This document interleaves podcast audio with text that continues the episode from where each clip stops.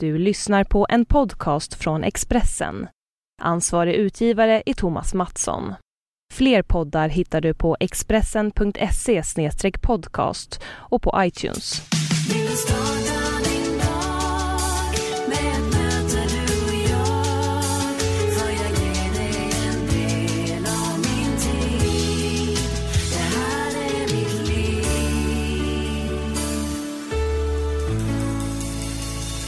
Varmt, varmt välkommen till avsnitt 120 av Livshjulet. Jag, Anna Hegerstrand, träffar kända svenska profiler och pratar om livet. Vill du komma i kontakt med mig når du mig på livshjulet.hegerstrand.se eller om du lämnar en kommentar på min blogg här på Expressen. Du kan också följa mig på Instagram där jag heter Hegerstrand. Veckans gäst det är en man som blir högaktuell i höst. Han har 30 år bakom sig i skådespelaryrket och har också gjort det många svenska skådisar drömmer om. Han har arbetat i Hollywood. Det är Stefan Sauk som gästar mig den här veckan och här kommer hans livshjul. Varsågoda. Behöver jag vara sådär nära? Du får vara hur nära du vill men du behöver inte vara riktigt så nära. Nej okej. Okay. Men, men eh, jag kan snacka så också. Ja, mm. Det här blir bra. Så kör vi. Rasar den så är det... Rasar den så kör så bygger vi, vi upp. Bygger vi upp. Ja. Inga konstigheter. Hur mår du idag? Jo, eh, lite anfrätt av en god middag och eh, eh, lite förkylning och eh, lite utschasad efter eh, en vecka på det där slottet med vad heter det, Stjärnorna på slottet och eh, en premiär och en eh, sex spelningar på Fjäderholmarna. Så att det är lite sportigt, jag har inte hunnit med så mycket. Så att jag är lite trött helt enkelt. Men du gillar väl att ha mycket att göra? Jag gillar att ha mycket att göra. Eh, jag tenderar alltid att se till att ha mycket att göra. Ehm, av någon anledning. Så gnäller jag på, mig, på, på att jag har så mycket att göra, att jag inte hinner någonting. Hur var det då på slottet? Intensivt skulle jag säga. Det är nog det mest eh, adekvata ordet. Eh, väldigt intensivt. Är, man sätter på sig sina små mikrofoner eh, kvart över åtta på morgonen och sen är det från 8.30 fram till i princip eh, 12 på natten. Är det full rulle. Man kan beroende på vem som har vad det är för aktiviteter på eftermiddagen där eller på dagen eh, så kan man kanske få någon eh, timmes rast på eftermiddagen när man kan luta huvudet lite. Men hur funkar du i sådana sammanhang? Behöver du gå tillbaka och vara själv lite? Ja, jag behöver eh, vara själv. Så, bara lägga mig ner och blunda och dvala bort. Jag kan somna när som helst, hur som helst. Hur enkelt som helst. Jag somnar på två röda. Har det alltid varit så? Ja, det har nog alltid varit så. Eh, så länge jag minns. Jag tror att det var det där någonting man lärde sig i lumpen. Man, eh, eh, när man kunde sova så bara, man tog alla chanser så man lärde sig att knoppa in på en fjärting och sen var det bara upp och så var det bara oh, iväg. Och sen filminspelningar då, då förfinar man det där ännu mer. Eh, då är det vänta, ja vi ska ta, eh, nu, nu där, okej, okej. Okay. Nej, vi var tvungna att byta en lampa så att det tar 20 minuter till. Okej, okay, fan vad trött jag är. Tar. Och så lägger man sig och så pang, ja, okej okay, dags, och så på. Om du inte får den här tiden för dig själv, hur blir det då? då?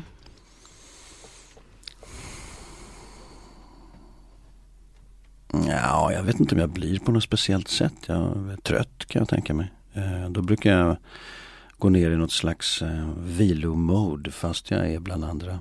Där man så att säga drar in tentaklerna och eh, blir ja, en lugn betraktare. Kanske. Jag förstår att du inte kan prata så mycket om, om vad som hände där för det får vi se senare i höst. Ja, det är ju tanken. Mm. Precis. Ja. Mm. Och så direkt när du kom hem så var det, ja nästan direkt var det premiär på, på Fjäderholmarna. Ja, det var ju hem också bara direkt sprattla igång systemet och eh, repetera upp texten, eh, repetera in sångerna igen. Eller hålla dem uppe eh, vid ytan, eh, de låtar som jag sjunger. Eh, och sen var det pang på rätt ut. Jag kan berätta för de som lyssnar att din föreställning heter Sauk, fortfarande skeptisk, and some cucking music och den spelas på, vi eh, gör sju provföreställningar ute på eh, eller vi gör sju föreställningar eh, som ett litet test. Eh, det är ju fullfjädrade eh, föreställningar ute på Fjäderholmsscenen på Fjäderholmarna. Och vi har tre föreställningar kvar nu på onsdag den 19 och fredag den 21 och lördag den 22. Så blir det precis. Eh, och sen när vi spelat klart så ska vi se om vi, kan, om vi ska fortsätta där i nästa sommar eller inte. Det beror lite grann på hur de som äger scenen där eller teatern vill göra med vissa saker. Jag tror att man måste etablera den där scenen som en musikscen rätt mycket. Och den här föreställningen är ungefär 25-35 minuter av 1.15. Eh, så är 35-40 minuter är, är musik. Eh, nyskrivna låtar, väldigt bra eh, låtar av Dimitri Claesson och eh, Tobias Martinsson. Och sen har ju den fullfjädrad, det är en väldigt, väldigt bra or orkester. fantastisk. Tobbe Stener och Bosse Bjerkeroth och eh, de jag sa plus Jonas Valve på, på klaviatur. Och sen har vi med oss en fantastisk sångerska som heter Clarissa Krabbe. Så det svänger till bra där. Mm. Och sen levererar jag resten då i form av text, humor och salta små stolpiller som man kan gå hem och fundera på. Du har haft tur med vädret under de här veckorna? Vi har haft fantastisk tur med vädret. Det var, ju, det var någon som sa att det var sämsta juli, alltså sämsta sommaren fram till och med juli på, eh, vad var det, 136 år. Mm. Det, Blir du påverkad av det? Av vädret? Ja det blir jag. Jag försöker, eh, jag blir det absolut. Det tror jag vi alla blir. Eh, vi behöver komma bort, vi behöver bryta vintern med eh, och få lite sol på kroppen och, och lite ljus. Eh, vårt, vårt psyke mår inte bra av att gå här och kura skymning. Vi liksom lägger ju inte hur mycket tid och energi på, vår, på heminredning och det är väl därför då man ska liksom, vi kan väl, vi kan väl laga något, någon mat ikväll och tända lite ljus och lite mysigt och dricka ett gott glas vin. Ja vad fan ska vi göra? Vi kan ju fan inte vara ute i jävla skitvädret. Jag tror inte det finns något folk i världen som lägger så mycket tid på sitt hem Nej. som svenskar eller skandinaver. Nej, jag tror det var någon som räknade till 74 heminredningsmagasin i en, i en välsorterad tobaksaffär eller tidningskiosk. Usch, jag får ångest av sådana. Ja, exakt. Eh, ja. Man kommer ju aldrig få det så fint hemma. Nej, eh, om man inte går sin egen väg och tar grejer man gillar själv och så får det får bli som det blir liksom. Eh, jag renoverade för två år sedan och eh, jag har fortfarande tavlorna på golvet. Nu har några kommit upp igen och sådär. Så att, eh, nu börjar jag se, ja, men jag ska göra så där, nu ska jag se där. Och så. så det finns ett litet intresse ändå? Alltså jag har behov av att ha en viss ordning på utsidan för att insidan är så pass kaotisk. Så jag behöver lite, lite ordning. Sen är jag estet. Jag tycker om det vackra. Eh, så att jag... Man talar ju om yttre ordning, inre kaos. Ja. Och, och tvärtom. Ja. Hur, eh, hur, eh, vad menar du med att ditt inre är så kaosigt? Jag vet inte, det är, det är sån snurr. Eh, det upplever säkert alla men jag, jag kan bara tala för mig. Det är, för mig jag har, det är sån snurr i hjärnan hela tiden. Den går på högvarv och eh, jag har en enorm förbränning så att jag kan ju liksom, jag eh, kan ju käka mycket som helst, jag bara bränner bort det. Och väldigt mycket tas av hjärnan. Och det är också den, den muskel, eller vad man ska säga, alltså organ som drar mest energi eh, i, i vår kropp. Eh, och det, det kan jag känna. Så att eh, för mig handlar det om att det är så mycket hela tiden som, som, eh, som det är som tryck där inne. Det är som det är högvarv på tankar, idéer, funderingar. Slåss med mina egna demoner. Eh, räcker jag till? Hur ska det gå för mig? Ska jag överleva? Ska jag dö? Ska jag hamna på parkbänken? Eh, jag är inte värd någonting. Jag, Eh, jag betyder ingenting, ingen vill ha mig. La, la, la, la, la, la. Det där är tuffa demoner. Jag sliter med dem eh, almost on a daily basis. Ehm, så att ehm, min väg till att, till att försöka få ordning på det där det är ju eh, träning, yoga till exempel, karate tränar jag fortfarande. Jag började med det när jag var 16 år och har fortsatt med det hela livet med lite korta perioder eller med en del uppehåll. Och, 10-12 år så tränade jag aikido istället. Ah. Så att ehm, de dagarna som jag inte tränar or organiserat karate på morgnarna så kör jag ett litet yogapass. För att sopa ihop hjärnan, fokusera. Räcker träningen eller har du jobbat med dig själv på andra sätt? Ja, ja absolut, herregud. Jag, eh, eh, olika perioder i livet så har, man ju, har jag eh, gått till vad jag kallar för bollplank. Jag menar det är någon typ av terapeut som, som, har, som har som uppgift att vara samtalspartner eh, om problem, om livet, om eh, frågeställningar man har. Eh, hur är det att vara förälder? Jag menar jag har en dotter som är nu 22. Men eh, hon har ju gått igenom en tonårsperiod. Eh, jag eh, och Lovas mamma delade på oss år 2000. Eh, det var ett konsensusbeslut vid allra största vänskap så att vi gjorde det så bra vi kunde för framförallt för Lovas skull. Eh, men eh, att vara ensam ändå och inte ha någon, jag har ju goda, väldigt bra kamrater som jag kan snacka med som har erfarenhet och så vidare. Men, men ibland så kan det vara bra och, och, så det har jag gjort från och till i livet. Absolut, det tror jag alla behöver. Eller det behöver alla. Vi behöver stöta och blöta tankar på riktigt. Eh, sådana tankar Så vi, vi människor är ganska lika egentligen. Vi, vi, vi, de här frågeställningarna som vi har om livet, de tunga frågeställningarna eh, som man har 22, 23, 18, 19. Så här, eh, vad, vad, ska det bli av mig och hur ska det gå? Hur ska livet bli? Och, och när ska jag få leva? Alltså, förstår du? Ska jag bli lycklig? Vad är lycka? Och hur, hur, hur är det? Och bla, bla, bla, bla. Vad händer sen? Och bla, bla, bla, Alla de här frågorna Eh, och hur vi ser ut på insidan så att säga. De är de samma hela livet igenom. Det är ingen skillnad. De, de kvarstår. Och på insidan förändras vi inte så mycket annat än att vi blir, skaffar lite mer erfarenhet, får lite mer perspektiv. Eh, eh, men det är samma frågeställningar som vi alla människor går och bär på. Vad pratar vi om? Fast jag tror att vissa eh, bär på dem och stöter och blöter dem inom sig mer än andra. Det är jag övertygad om. Det finns ju en väldig massa människor som, och det kan jag tycka ibland, det finns ju det här eh, lyckliga idioter, liksom att äh, människor som inte funderar utan bara pågår liksom. Uh, och jag kan känna viss avund mot det och jag försöker härma det beteendet. Jag försöker härma det själsliga beteendet och rent fysiskt så handlar det om att, att försätta sig i den och bara göra. Man gör bara. Tänk inte, gör. Uh, och det handlar om att liksom inta någon slags neandertalkänsla i pannan. Uh, och så bara uh, uh, uh, och så gör man det man gör. Eh, och det blir mycket effektivare. Och jag menar vi snackar om eh, närvaro och sådär och vi, vi ska göra det. Mindfulness har ju blivit lite poppis. Det är ju, det är ju Zen light för korkade amerikaner. Det är en amerikansk psykolog som har startat det. Men det är egentligen zen-buddhism. Det, det är vad det handlar om. Och det handlar om, det är en träning i närvaro.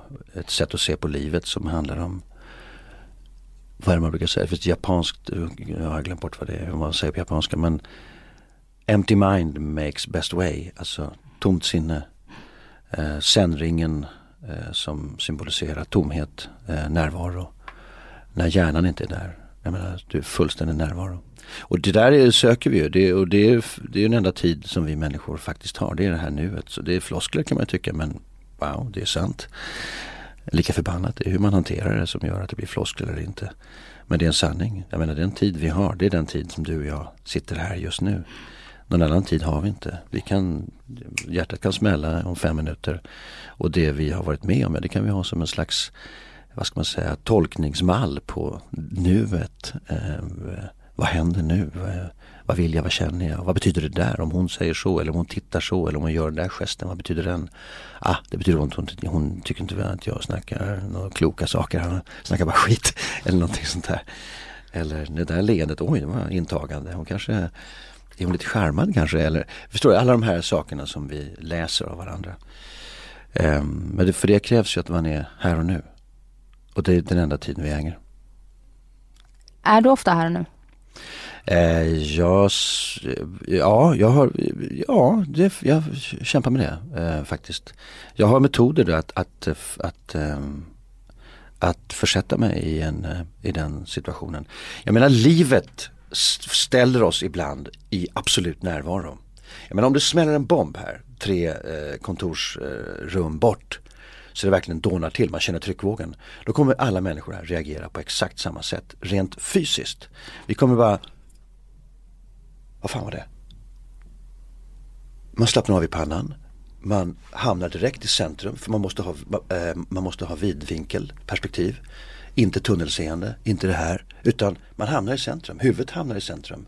Mitt i, kroppen hamnar i centrum. För att man måste se, precis som djuren. What? Vad händer? Måste se. Och då, då har man, så fort man eh, skjuter fram nacken lite så tappar du vidvinkeln. Uh, ja, det är ju där man sitter med nacken framme där hela sitter man med Nacken. Och, vi, och vi människor tenderar ju att, att försöka hantera verkligheten med hjärnan, med huvudet. Eh, och då tenderar den alltid att huvudet åka fram lite. Och då får vi tunnel, alltså det egentligen är det mentalt tunnelseende som du får av det. Du, du kan, om du känner in det här, vi jobbar ju, skådespelare jobbar mycket med kroppen och känna in vad händer om jag gör så, vad händer om jag gör si, hur påverkar det mig om jag gör så, om jag står si eller så.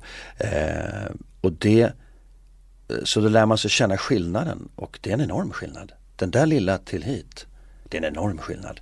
Att höja blicken dit, det är en enorm skillnad. Att lära sig stå i centrum av sig själv är en enorm skillnad om du gör det på riktigt, det är ju väldigt få svenskar som gör det. Vi, vi släpar ju på en jävla jante här. Mm. Jag menar, vi lever i ett land där det till och med att bara gå upprätt är ju för fan en provokation.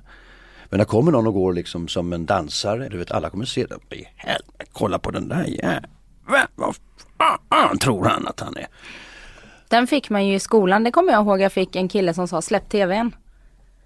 Du vet man går upprätt, ut med bröstet ja. och liksom sådär, släpp tvn. Det är ju kanske småländskt uttryck. Det ser ut som man går och bär på någonting. Liksom, sådär. Um, han tyckte du var, tog Ja, han tyckte jag spände mig. Ja, tyckte du tog lite för mycket plats helt enkelt. Mm. Att du tog din plats i livet. Vilket är, att, och det här är vi så drabbade av. Jag menar vi har till, vi, vi, vi, vi, vi vaktar, vi, vi är flockvarelser. Människan är ju en flock. Vi är biologiska varelser för det första. Vi tenderar att glömma det. Vi tycker att vi ska, man kan bli vad man vill. Jag vill vara en blomma, det är jag en blomma. Eh, ja, det är jättegulligt. Eh, vi, jag menar, vi, vi är däggdjur. Vi föder levande ungar. Vi ammar, vi diar. Eh, vi är en del av naturen. Och vi, vi, vi låtsas som att vi inte är det på alltså många olika plan. Vi skiter i naturen eh, globalt sett och eh, vi behandlar Moder Jord på ett sätt som, som är fullständigt vansinne. Vi har ett energiuttag som om, som om eh, jorden vore nio gånger större än vad den är. Eh, wow, jag, det, jag tror faktiskt bara Amerika, det gäller nog eh, bara Amerika faktiskt som lever som om jorden vore nio gånger större än vad den är. Eh, och sen lägg till kineser och alla andra så blir det ju stökigt. Eh, så vi lever på lånad tid, så är det ju. Jorden kommer ju överleva. Men vi kommer inte överleva. Vi kommer inte klara det, vi kommer drunkna i vår egen skit om vi inte gör någonting. Du och jag kommer överleva men de som kommer Våra efter barn, oss. exakt. Mm. Det är ju eh, det var någon, det finns någon indianhövding som brukar bli inbjuden till sådana här stora Eh, Eh, konvent och där eh, världens företagsledare eh, för stora ATT och de här eh, enorma globala bolagen. Eh, och han beskrev det som att ni, ni som styr det här liksom. Det är som att ni springer först till mål så att säga. Men ni ser vad mållinjen är. Mållinjen är en cementvägg. Men ni gasar på för fullt och ni vet att ni kommer smälla rakt in i väggen. Va, vad är det som gör att ni inte, när ni, ni vet ju att ni kommer slå var, varför bromsar ni inte? Jo men du vet det går, aktieägarna, aktieägarna. Då ställer han frågan, är du, eh, var en äldre eh, CEO då, han var väl kanske senior person, 60. Eh, är du gift? Ja, oh ja. Har du barn? Ja, ja. Barnbarn? Ja. Ja. Du kommer kanske klara dig med dina barnbarn? Nej. Så det är så eh, kortsiktigt och dumt. Drar du är... ditt strå till stacken? Känner ja, alltså grejen är att jag drar strå till stacken så mycket jag kan. Eh, nu kan jag tycka att är, vi är lite gulliga här i Sverige. Va? Det är en bra signalvärde och vi, vi ska ju vara så duktiga. Va? Vi, vi, är, vi är experter på att rätta in oss i led och trampa varandra på hälarna. Eh, och det där är, finns en fara i det också. Men att den här duktighetsiven, vi ska ju vara bäst i världen på det och vi ska vara bäst i världen på sopsortering och vi byter glödlampor och vi cyklar. Det är ungefär som man tittar på, eh, man, backar ut eh, eh, vi gjorde en textbit i den längre föreställningen där jag plötsligt bara woof, åkte upp. Vad fan hände nu? Ja, välkommen. Du är ombord på våran farkost. Och jävlar. Shit, och där är jorden. Ja, hon är ganska vacker härifrån. Wow. Hur går det för dig där nere? Ja, det är lite tungt. Det är krig och skit. Jo, jo, men så har det varit överallt. Jag menar, jag tänkte på miljön. Ja, det är inte så bra det heller. Nej, för att det enda som kan rädda er är det där. Vadå? Gröna växter. Det är det enda som kan rädda er. Jorden kommer att överleva men ni människor. Det är det enda som kan rena det ni håller på med. Gröna växter. Ändå så avverkar ni eh, jordens regnskogar i en takt av 32 fotbollsplaner i timmen. Eller per dag. Varför gör ni det? Ja, ah, det vet jag inte. Var kommer du ifrån? Ah, ja, Sverige, där uppe, du ser där uppe. Ah, ja, hur går det för er där då? Eh, vad gör ni med, åt miljön? Ja, vi eh, cyklar, eh, byter glödlampor. Eh. Åker bara till Thailand en gång om året. Ja, exakt. Och köper avlatsbrev. Mm. Det vill säga, ja, men som påven gjorde. Ja, men okej. Eh, kyrkan behövde pengar, man fixade avlatsbrev. Man sa det, okej, okay, om du pröjsar eh, 10 000 spänn så kan du få syndernas förlåtelse. Åh, vad bra, tack! Mm. Eh, så vi köper då utsläppsrätter vilket jävla trams. Det är ju riktigt löjligt. Så jag kan tycka vad vi, eh, eh, att vi byter glödlampor här eller cyklar, det är, betyder ingenting globalt sett. Vill vi verkligen göra någonting åt miljön, ja, men då måste vi se för fan till och åka ner och stoppa skövlingen av regnskog. Ja, det känns som att jag tycker det är bra att folk källsorterar och allt ja, sånt där. Men den största anledningen till att folk gör det är ju inte för att rena vår jord, det är för att rena sitt samvete. Jo men så är det ju. Eh, så är det ju. Man gör ju allt för ja. sig själv. Människan är till syvende och sist sig själv närmast. Och det är det som är det stora problemet för mänskligheten. Att vi är individer som ser till vårt eget bästa när det kniper till. För att vi kan ha alla möjliga tjusiga tankegångar om hur vi ska leva våra liv och administrera vår, vår, vår värld. Och, men eh, det slutar ju alltid med att, jag menar, jag menar vi tar jäm, ordet jämlikhet till exempel. Sossarna har ju tagit patent på det. Jag är politiskt obunden. Jag tycker att de här partierna som man har att välja mellan det är som att stå framför ett smörgåsbord med lite halvtaskig mat. Du röstar blankt? Nej det gör jag verkligen inte. Jag röstar taktiskt. Eh, om jag vill ha in det eller vill hjälpa dem eller försöka göra si så, så lägger jag min röst där jag, där jag tycker att den taktiskt bör hamna. Um, men inget av de partier som vi har och framförallt våra politiker det, det, det har blivit um, det är, Numera är det ett gäng med fingret i luften som, som går dit det blåser och ingen vågar, ingen vågar um, ta i frågor på riktigt. Förutom SD? De tar ju den här frågan. Problemet är att vi, ha, vi hade två, två politiker som hade kunnat ta i frågan. Och det var Göran Persson eller Fredrik Reinfeldt. De två, det var politiker som hade kunnat ta den här frågan eh, på ett klokt sätt. Det är ingen lätt fråga, men de hade kunnat lyfta frågan och behandla den. De vågade inte. De som vi har nu, det är en jävla Bolibompa-regering. Eh, de vågar inte och kan inte, har inte förmågan. Så de är förbisprungna, tyvärr. Och det eh, det, det, är ett missnöjesparti som, som, som tar ett enfrågeparti i princip eh, kan man säga. Eh, och som, ja, de enda som tar en fråga som är svår. Det är en svår fråga. Den är jättesvår. Vad som är lite otäckt tycker jag det är att vi, jag menar när jag växte upp så det var inte okej okay att hata. Det var inte okej. Okay. Vi använde aldrig ordet en gång. Det har plötsligt blivit okej okay och hata. Om man hatar med rätt åsiktsskjorta på sig, mm. då är det rätt. Vi tycker vi är duktiga när vi delar in oss i små grupper och bekämpar varandra, hatar varandra, om man gör det av rätt åsikt. Vad är det för någonting? Hej, hej, hej. Trots att varenda fredsikon i hela världen har sagt samma saker genom historien. We are all one. We must all unite.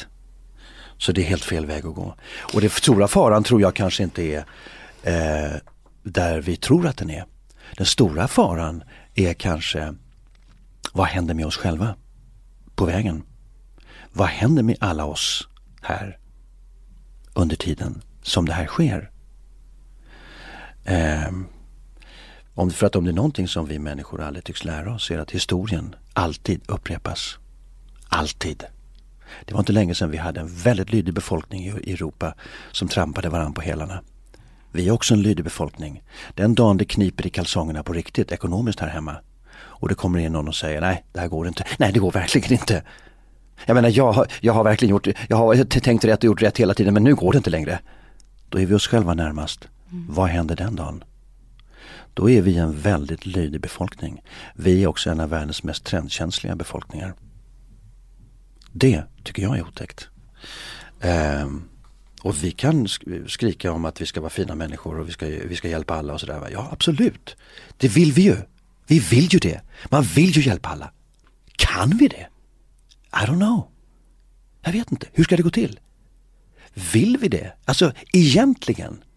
Ja, det, det är jättesvåra frågor.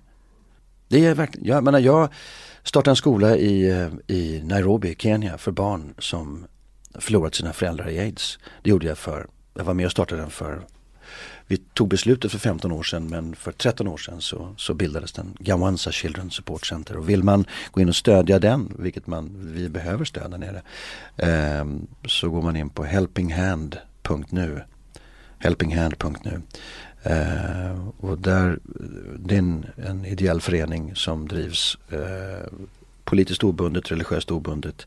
Och vi vet varenda krona går exakt dit den ska. För vi har inget 90-konto med tung administration och så vidare.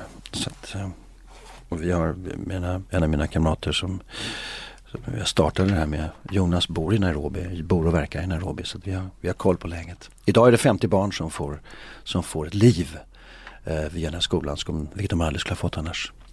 De hade varit hänvisade till att sniffa lim, prostitution, skit på Nairobis gator. Det är ingen lek. Slummen i Nairobi är något helt annat. Det är det är en annan värld. Du har varit mycket i Afrika. Ja. Överhuvudtaget. När började du åka dit? 2000 första gången. Jag blev helt tagen. Eh, och första resan jag var där så, så sitter, satt jag och Jonas Geike som eh, bor där nere. Han hade bott där redan då länge och var kampchef eh, för en safarikamp. Eh, vi hade druckit en god middag. Eh, så vi var eh, och satt vid lägerelden ute på savannen. Och eh, han redan då sponsrade en skola för Masai-barn där ute i Masai Mara som det heter. Eller Masai Mara. Eh, och det är Serengeti fast Serengeti är en högplatå i Afrika som sträcker sig genom Botswana, Tanzania upp i Kenya. Men när det kommer in i Kenya så eh, byter det namn till Masai Mara för det är Masai-land. Den högplatån är, ligger på 1600 meters höjd och det är där alla djur finns så att säga. Det är savannen. Och de vandrar och migrerar med regnen i nord-sydlig riktning. Så de går längs, så länge, jag menar, när det regnar så växer gräset och då tuggar man i sig det. Um, nu hade du en fråga, vad var det? Du... Ja, eh, nej, jag vill att du ska berätta om jo, eh, din kärlek till Afrika. Ja, eh, och då satt vi där och då, då han eh, sa att han hade en dröm. Han ville starta en, en skola i Nairobi för barn som förlorat sina föräldrar aids. Så jag sa bara wow, vi gör det. Jag simmar i samma akvarium som alla artister hemma så åker vi ner och gör spelningar här, vilket vi gjorde också. Um, första spelningen vi gjorde där var um, ute på savannen uh, med kring en lägereld med lejon och hyenor 50 meter bakom arslet på natten. Det var sportigt men riktigt häftigt. Massajer som, eh, som eh, vakter och skydd, sköld. Och de vilda djuren backar ju för eld. De tycker inte det är speciellt. Det är de lite försiktiga med. Och, ja. och, du sa ju till mig när vi, för vi träffades ju på pressträffen eh, för Stjärnorna på slottet. Exakt. Då sa du till mig att antingen så älskar man det eller så... Eller hatar man Afrika. Ja, mm. antingen, blir man, antingen blir man biten av Afrika eh, eller så eh, skiter man på sig och blir livrädd och vill aldrig åka tillbaka. För att det är så annorlunda. Ehm, jag undrar mig själv att resa ganska mycket genom livet och jag delar in mitt resande i före och efter Afrika för det är så annorlunda. Ehm, det finns många ställen som är väldigt, Indien är också väldigt annorlunda men, men Afrika är wow. Och första gången som man är där och man står på savannen så det är på något sätt som att, och det upprepas varje gång jag kommer dit. Eh, så är det som att det finns någon urgen i kroppen som, som sprattlar till eh, och säger Hey, you're home now. Eh, och det känns så. Jag menar vi, vi härstammar därifrån. Hela mänskligheten. Vi är alla, vi är alla afrikaner från början. Eh, vi härstammar från en liten population i norra Kenya, Turkana. Eh, det är enligt, det finns ju, ja det är man ganska rörande överens om faktiskt. Man så har det... hittat någon borta i eh, på den atlantiska sidan också, eh, någon gammal människa men, men eh, Lucy, Turkana Boy och så vidare. Nu kom det ytterligare något rön här att man, att man eh, har eh, ytterligare daterat eh, den första måltiden, alltså där vi tillredde kött och åt kött eh, daterat den ännu längre tillbaks i tiden utifrån några benfynd och som man har analyserat som skedde alldeles nyligen. Men det är återigen Turkana, norra Kenya. Så du skulle säga att du har två hem, ett i Afrika och ett i Sverige? Alltså det har känts så lite grann. Nu har inte jag, jag har eh, försökt hålla en frekvens i mitt resande där till att jag är där en, en till två gånger per år. De sista två åren har jag inte lyckats eh, för då har jag haft, det har varit för mycket annat i mitt huvud att göra och hej och eh, Idag så eh, är jag inte aktiv i skolan på något sätt annat än att jag är lite sådär rådgivare till Ehm, till styrelsen som, som driver en eh, Helping Hand. Um, och eh, ibland sprattlar till och gör någon insats för att eh, sopa in lite stålar till, till skolan. Um, men jag har ständig kontakt med styrelsen och eh, håller mig hela tiden uppdaterad. Men eh, sen har jag varit mycket i Sydafrika också, Cape Town. Vilket är, Sydafrika är ett väldigt vackert ställe. Men det är ju belastat av ja, släpar på en historia av apartheid. Um, så att känslan man får är att alla hatar alla på något sätt. Vita hatar svarta, svarta hatar vita. Cape Malayans hatar svarta. Vi och dem. Ja, hela tiden. Um, sådär. Um, och stammar mot varandra också. Kenya stammar mot varandra. Kalenjin mot Kikuyu och, och så vidare. Um, så det Ja, men det, det, är, mm, det finns någonting. Det är, det är så märkligt. Det finns, den enda, eh, det finns en kvinnlig president i Afrika. Hon eh, sitter i Liberia. Hon sa det att det är egentligen märkligt att vi ska vara fattiga här. Det här är världens rikaste kontinent. Och det är märkligt men svaret är ganska enkelt. Att bli president där nere betyder att oj, nu får jag tillgång till syltburken. Nu ska jag dricka, nu är det min tur. Jag är president, det är min syltburk. Jag ska ha den. Mina barn ska ha den, min familj ska ha den. Så att, ja men skolan, ska du bygga ut skolväsendet? Nej, nej jag ska ha sylten. Ja, mm. kan inte, skolväsendet, sjukvård? Nej, nej jag ska ha, jag ska ha. Det blir ju så. Man är sig själv närmst. Ja, fast där är det så på korruptionen och det blir ju helt, ja, vi fattar inte det, hur det funkar. Och du sa att du har inte lyckats åka dit så mycket de senaste åren för du har haft så otroligt mycket att göra. Eh, och du har jobbat mycket, lite för mycket sa du till mig. Ja. Så jag har varit dålig, varit jag har varit dålig på att, på att ta hand om, ja, hela livet har jag varit ganska duktig på att, nej nu vill jag göra det, nu ska jag åka dit och så ska jag hänga där eller nu ska jag åka dit och göra det, nu ska jag vara ledig och åka dit. Jag, har alltid, jag älskar att resa för att så fort jag flyttar eh, min, jag flyttar arslet liksom eh, i rummet, sätter mig på ett plan eller en bil och kör någonstans eller så plötsligt så eh, kommer de här bra tankarna. Man tenderar att gå och upprepa samma saker eh, när man går i sina invanda spår här hemma. Det var någon som sa att en, en människa tänker i snitt någonstans runt eh, 60 000 tankar på ett dygn. 95 procent av de tankarna är samma tankar som vi hela tiden upprepar. Mm, tragiskt. Hela livet egentligen. ja, det är rätt tragiskt. Men eh, så fort jag reser så, och det tror jag nog alla upplever, att man känner att man liksom plötsligt sitter på ett plan och wow, eh, nya perspektiv, man får ett nytt perspektiv. Eh, man flyttar sig själv, ger nya perspektiv, nya tankar eller nytt sätt att se på gamla problem eller whatever.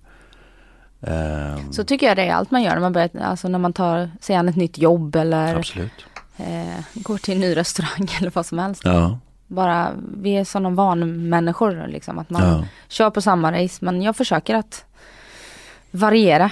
Ja. Men då, eh, det här med, med jobbet, känner du dig stressad? Du fyller ju 60 här. Ja, mm. och Ja.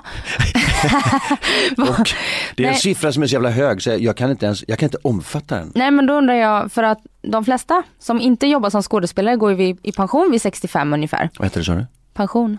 Vad är det för något? Ja exakt. Du kommer förmodligen inte göra det, Nej. låter det som. Nej. Nej. men känner du dig stressad eh, över att hinna med allting du vill göra?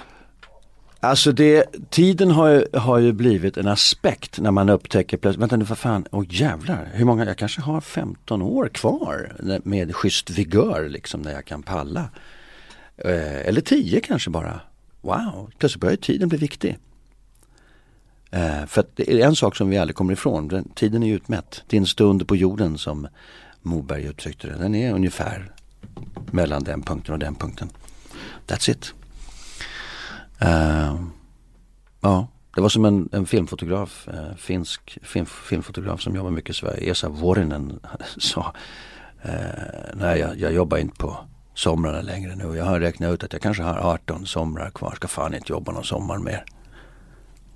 Och det är helt rätt. Mm. Det är bara att det är så hemskt när det blir definitivt.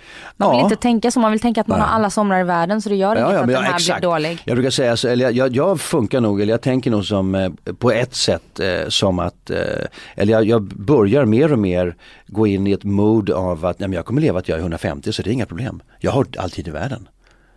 Eh, behöver inte ha så bråttom. Då får man mer gjort. Men ändå har du jobbat mer nu de senaste åren. Ja, och det har väl att göra lite grann med att eh, jag kan tycka sådär att eh, och det har att göra med att jag själv skapar mig själv jobb. Det är inte sådär att det, jag menar en skådespelare eh, eh, och, alltså, vi är ett litet land och vi tenderar i vårt land att, att kunna omfatta en tanke i taget. En trend i taget en skådespelare är poppis i taget, en regissör i taget och så vidare och så vidare. Eh, och det där drabbas man ju av så att ibland så är man ju plötsligt, man vänta nu, hallå jag finns kvar. Jag har inte slutat. Jag var jag tillhör det här skiktet av skådespelare i Sverige. Jag har gjort de här grejerna på den här nivån dessutom. Upplever du att eh, du har haft eh, för lite jobberbjudanden? Det upplever jag definitivt eh, de sista åren. Um, och det är kanske lite självförskyllt också. Jag har gjort massa annat som jag uh, Folk tror att nej men uh, han är så jävla upptagen så det är ingen idé att fråga honom. Eller nej men han kan inte det, han, han vill inte och han, han säger sig. Det är många, jag hör det ofta så här. Men det är inte så. I'm a gun for hire. Det är liksom eh, grund, grundläget. Men sen blir man ju mer och mer, jag har aldrig gillat den delen av skådespelaryrket att man ska sitta på en bänk och vänta på att bli uppbjuden. Det finns någonting eh, eh som jag har svårt med, jag är lite för stolt alltså. Det är lite, lite, o, känns lite ovärdigt sådär. Vänta nu. Eh, jag har problem med det. Så jag, jag älskar att kunna skapa egna projekt och vill kunna skapa egna projekt och berätta stories som jag vill berätta. Och, eh, kämpar med att bli bättre på att fokusera så jag får skiten ur mig. Och jag säger så här, jag tycker inte jag får någonting gjort. Eh, sen är det andra som snackar om mig och tittar på mig och med, även kamrater säger, men fan alltså, du är så jävla impad, du, du får verkligen saker och ting gjorda. Eh, jaha, hur fan menar du nu? Jag tycker inte att jag får, men sen om jag ska vända och titta, okej okay, vad, vad har jag gjort här nu då? Jag har gjort det, det, det, det, det, det, det, det. Hur såg den här våren ut? Så, så, så, så, så, så, så. Hur såg sommaren ut? Så, så, så, så, så, så. Okej, okay. ja, ja, helvete. Hur fan hinner jag? Är det lätt att sätta höga krav på sig själv? Ja, jag gör det tyvärr. Och det jävliga är att jag ibland eh, överför de här kraven också på andra och tycker att de här kraven har jag på mig själv de borde vara självklara för dig att ha på dig själv också. Och så ställer jag dem på dig också. Fast där har jag börjat lära mig. Och alla är inte lika. Och jag kan ha mina demoner att kämpa med. De är mina, de får jag ta hand om själv. Mm. Jag är, jag är likadan och jag, jag sätter ju också höga krav på min omgivning och det är fruktansvärt att leva med som människa. Ja, har jag förstått. Ja, det kan vara jobbigt att arbeta med en sån människa också. Va? Eh, och framförallt om man, om man, eh, vi är lite ängsliga av oss. Vi är väldigt eh, ängsliga. Vi, vi, eh, vi, Vilka skådespelare eller du Nej men jag? alltså vi, vi, vi, vi vi har ju en, en, en sociokultur i Sverige. Man kan säga många vänder som att säga så här, men man kan inte säga att svenskar är sådana och danskar är sådana och finnar är sådana. Man kan inte, man kan inte generalisera sådär. Jo, man kan det. Man måste nog göra det. Jorden är faktiskt blå från månen. Det är en jävla generell bild. Det är en jävla generalisering att säga det. Men det är lika förbannat sant. Jorden är blå från månen. Mm. Och det är en generell bild. Det är en generalisering. Men den är sann. Sen om du landar och går in och tittar i detalj så ser du att det finns en massa andra färger. Så är det med allting. Man måste kunna ha båda perspektiven. Annars kan du aldrig förstå helheten av någonting. Om du inte vågar ha det generella perspektivet. Så man måste kunna ha det. Jag menar utländska företag som ska etablera sig, stora globala eh, multinationella företag som ska etablera sig till exempel i Sverige eller Norge eller Skandinavien, så här, olika länder. De gör, eh, det finns ju institut som som eh, inte gör annat än att ha modeller och skapa modeller för att se hurdana är svenskarna. Hur, vad är skillnaden mellan svenskar och norrmän? Vad är skillnaden mellan svenskar och finnar, svenskar och danskar, svenskar och holländare? Va, va, hur är svenskar? Och de här instituten kommer fram till ungefär ganska likartade, eh, skrämmande likartade eh, svar. Och tar man del av dem så skriver jag under på rubbet konsensusorienterade, vågar inte fatta beslut, eh, rädda för att ta ledarroll, eh, bla bla bla, vi ska alltid vara överens. Ja, kan vi bestämma det här nu då? Ja, men har, har vi bestämt det här nu? Ska, ska, ingen vågar ta ansvar. Det är någon annan hela tiden, någon annanismen. Jo men det är väl någon som, nej, it's you. Det är du. det har blivit skräckslagna. Eh, så det finns en massa saker och vi, vi, är, vi är också lite rädda för, för klarspråk. Eh, jag menar andra kulturer har ett helt annat eh, klarspråk och eh, där blir vi lite skräckslagna. Eh, och andra tittar på oss och säger lite så här med misstänksamhet. Svenska, ah, ah, de säger aldrig vad de tycker egentligen alltså. Det är jävligt svårt. Det är, svårt att vi är väldigt diplomatiska. Vi är extremt diplomatiska, vågar inte säga, jag, jag tycker så här. Det finns en enorm generositet i att säga, ja men det här tycker jag.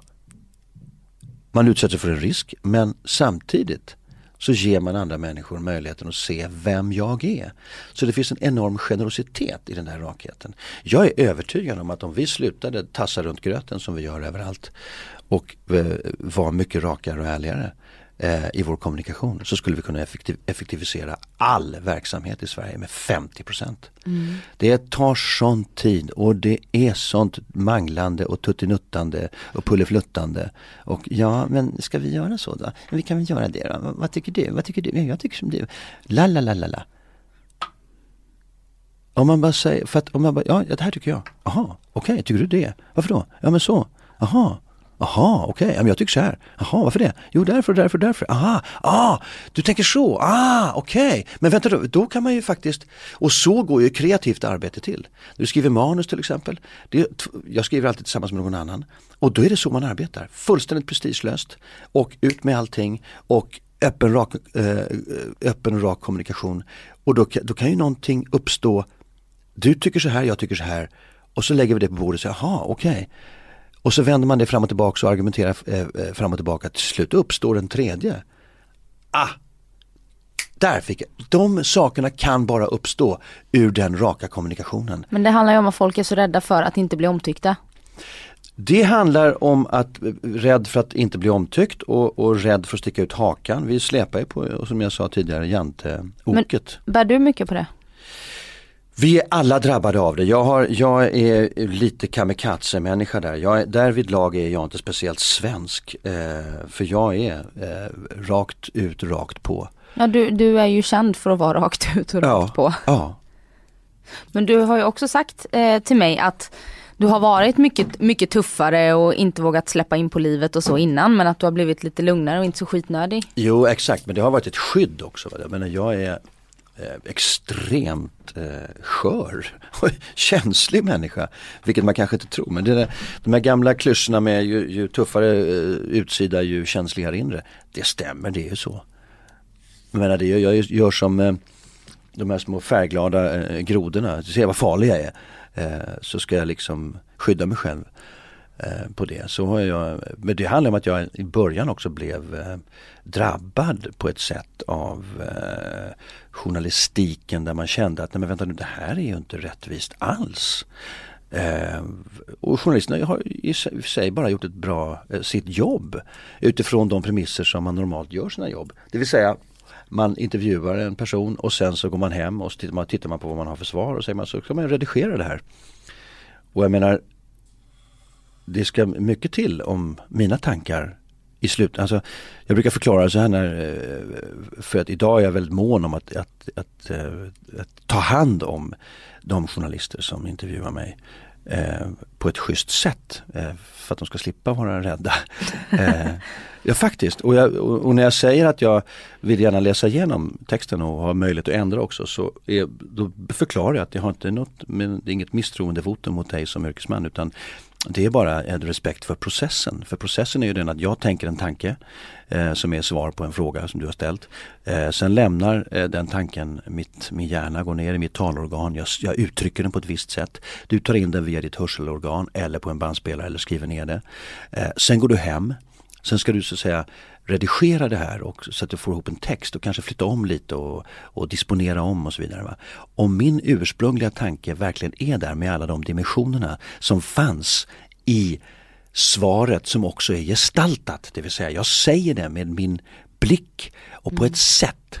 Eh, när du tar bort gestaltningen och bara ordet, det tryckta ordet är kvar. Då ska det mycket till att du får med alla de dimensionerna. Och då känner man sig alltid lite och den, med, med utgångspunkt från den processen, det, har inte, det, det är den som, som gör att man vill titta vad som skrivs mm. och sen kanske lägga till och dra ifrån. Ja, men det att, köper jag absolut. Ja det köper när man förklarar på det sättet så köper nästan alla journalister. Var en journalist eh, som inte köpte det, som tyckte att hon var så fin och så duktig journalist. Så hon, jag skulle minsann, eh, hon tog det helt fel. Eh, och jag sa, ja, okej, okay, varsågod, gör det. Men då skiter vi i intervjun. Eh, ja, sen kom hon tillbaka, vi ska inte nämna några namn här, men hon kom tillbaka sen med någon infam eh, artikel där hon smutskastade mig i princip. För att vara ett arrogant monster. Men någonting som du inte vill prata för mycket om i intervjuer det är ju ditt privatliv och relationer och sådär. Vad är det som är så jobbigt med det? Nej men det kallas ju privatliv av ett skäl. Det är privat. Jo, men det är skillnad, det är sant, men det är skillnad ja. att vara personlig och vara privat. Tycker jag. Vad är det för läskigt med att du har en dotter som är 22 år? Nej, det är inget läskigt med det. det. Jag menar det säger jag idag. Jag menar jag har blivit betydligt släpphäntare eh, med det där än vad jag var tidigare. Tidigare så var jag också eh, sådär, vi kan prata om arbete, vi kan prata om livet, vi kan prata om det och det. Privat är privat. Det, och där har jag varit väldigt hård eller varit konsekvent genom, genom min karriär eller vad man kallar det. Eh, och det ehm, jag tror att jag har nog varit det och är det fortfarande lite grann därför att det är min sfär. Om jag ska dela allt med alla så kanske det är vissa saker som tappar värde. Förstår du vad jag menar? Ja men det där är... Det är någonting Nej. mellan bara ja. vi. Och det också kan, jag menar eh, Mia som jag levde ihop med i tio år, Lovas mamma, hon var ju inte alls road av att vara med på bild överhuvudtaget. Hon gick alltid undan när det var fotografer. Jag tror inte hon är med på en enda bild av alla vimmelpimmel bilder man gick på. Och det köper jag för det är inte hon som har valt att nej, leva ett nej, liv i rampljuset. Men du har ju ändå gjort det. Jag har gjort det men, men... Kan det inte bli så att folk grottar lite mer att det blir ännu mer intressant? Bara för att han inte säger någonting så vill man ha fram. Ja fast man kommer Det har ju skrivits mycket. Nej det har ju, men det har ju spekulerats mycket då. Ja. Istället. Ja. Då får man väl göra det då. Mm. Stefan, mm. tack snälla för att du kom hit och, och gästade mig. Mm. Så får vi se om vi kommer in i privatlivet, Sauks privatliv, Nej, Stjärnorna på det, slottet. Eh, ja, det beror på hur de klipper det kan jag säga. Eh, såklart, men eh, det är ju också ett sånt program där du, eh, där, är, har jag, där berättar jag ju faktiskt eh, saker som jag, jag, absolut inte har berättat tidigare. Så det stämmer, ja, där, där lättar jag på förlåten. Allt för SVT. Nej, men det, alltså jag, det har att göra med det programidén nu, faktiskt. Därför att Ja, det var jag, därför jag blev förvånad att du ställde upp eftersom du Jo men ja, ja, ja, för det första ett, det, det är lite sådär att, eh, jo men eh, nu har det här hållit på ett tag, det var ett, ett tioårsjubileum idag, mm. eller i år. Eh, och Eh, Eh, jag har ju tyckt kanske tidigare, den första när man folk eh, höll på att tjafsa med varandra. Eh, det är liksom helt ointressant. Det är helt ointressant. Det tänker inte jag låna mig själv till. Så då hade jag tackat nej. Men nu har ju programmet utvecklats. Och jag tycker de, de program jag såg nu eh, inför detta tyckte jag var ett, enormt intressanta och bra. Därför att eh, du får möta människor som kollegor som du kanske inte känner men som du ändå har en uppfattning om. Eh, och tycker någonting om också. Och tror dig känna. Mm. Och sen i det här programmet så knäpper de upp revbensspjället och visar någonting annat. Och det tycker jag är, då blir det väldigt intressant.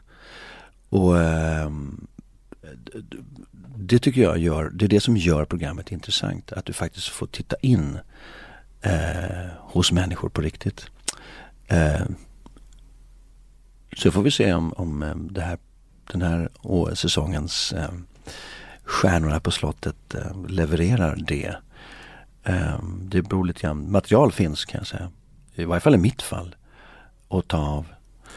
Eh, jag vet inte. Sen får man se hur det blir som helhet. Men eh, eh, det tycker jag är intressant. Och därför så tycker jag att det är ett, ett bra program. Eller ett program som jag vill mm. vara med i. För det är också sådär, men eh, det är också för att eh, lite grann, eh, jag har ju försökt, jag har slitit genom åren med att försöka ändra på en bild av mig för den har varit väldigt stereotyp. Machostämpel i pannan och bla bla bla bla bla bla och varenda journalist liksom, ja det är ju som, nej ja, vänta nu, vad, hur menar du, vadå macho? Eh, hur tänker du? Sen kan jag ju förstå att, att den bilden är där liksom men, men om man ska vara lite noga sådär så, jag menar, ta fallskärmshoppning, hur många tjejer hoppar inte fallskärm? Det är jättevanligt. Hur många tjejer kör inte motorcykel? Hur många tjejer sysslar inte med martial arts i någon form? Thaiboxning eller muay thai eller karate eller aikido. Uh, Men det är inte så många tjejer som har spelat Carl Hamilton. Nej, det är lite svårt eh, att spela Carl Hamilton om man är tjej. För att det är då, återigen, då backar vi bandet till biologiska varelser och eh, så vidare. Eh, nej, så är det ju. Vi har kommit fram till att du är ingen machotyp då i alla fall. Alltså det finns, ja det också. Alltså machismo, vad, vad är det? Vad står det för? Det är alltså manskult eller liksom, eh, och det är ju lite grann stereotypa eh, idéer om vad manligt beteende är eh, klubban i handen, uh, uh, alltså mm. mäta sig och så vidare. Vi har ju en, en, en, en, vi lever ju en tid nu när, när det är väldigt mycket fokus på genusfrågor, eh, jämställdhet och så vidare. Och så där och jag kan tycka det, jag kan ju efterlysa lite grann, eh, eh ja det är inte så jävla enkelt att födas eh, med en snorre heller kan jag säga. Eh, för vi släpar på en massa skit som vi eh, måste ha att göra och ta i och sådär som jag aldrig har varit intresserad av. Jag menar, det börjar redan från början liksom. Du ska köra moppe, men då måste du kunna mecka den också. Jag har, inte, jag har aldrig varit intresserad av att mecka moppe. Och redan där så liksom, ja, då är man inte riktigt där liksom. Eh, det har ju, vi släpar också på en eh, försörjningsplikt av hävd som ligger liksom latent under ytan. Har du någon slags eh, omhändertagande känsla i det att värna om dig själv och dina, och dina närmaste. Så ur ett manligt traditionellt perspektiv så har vi ju i generationer haft den typen av eh, plikt i nacken. Va? Där man inte, om du inte klarar av det så, så känner du dig totalt värdelös. Um, män begår, begår mer självmord till exempel. Och så vidare. Det finns en massa saker som är. Så att det, det, det, det är bra att man, man lyfter de här frågorna. Ehm, jag kan tycka ibland att vi, vi, vi tappar eh, vi tappar kompassen lite grann och kör, kör lite, en, lite enögt eh, för långt in i väggen så vi blir lite korkade istället. För att livet är alltid mycket mer komplicerat än de här förenklingarna vi håller på med. Ehm, så är det. Vi är på de här frågorna i föreställningen lite grann och touchar dem och leker lite med dem. Mm. Kul. Ja. Och med de orden så, så. tackar jag dig jättemycket igen. igen. Ja. och ha det så bra nu. Ja, du med. Hej då. Hej då.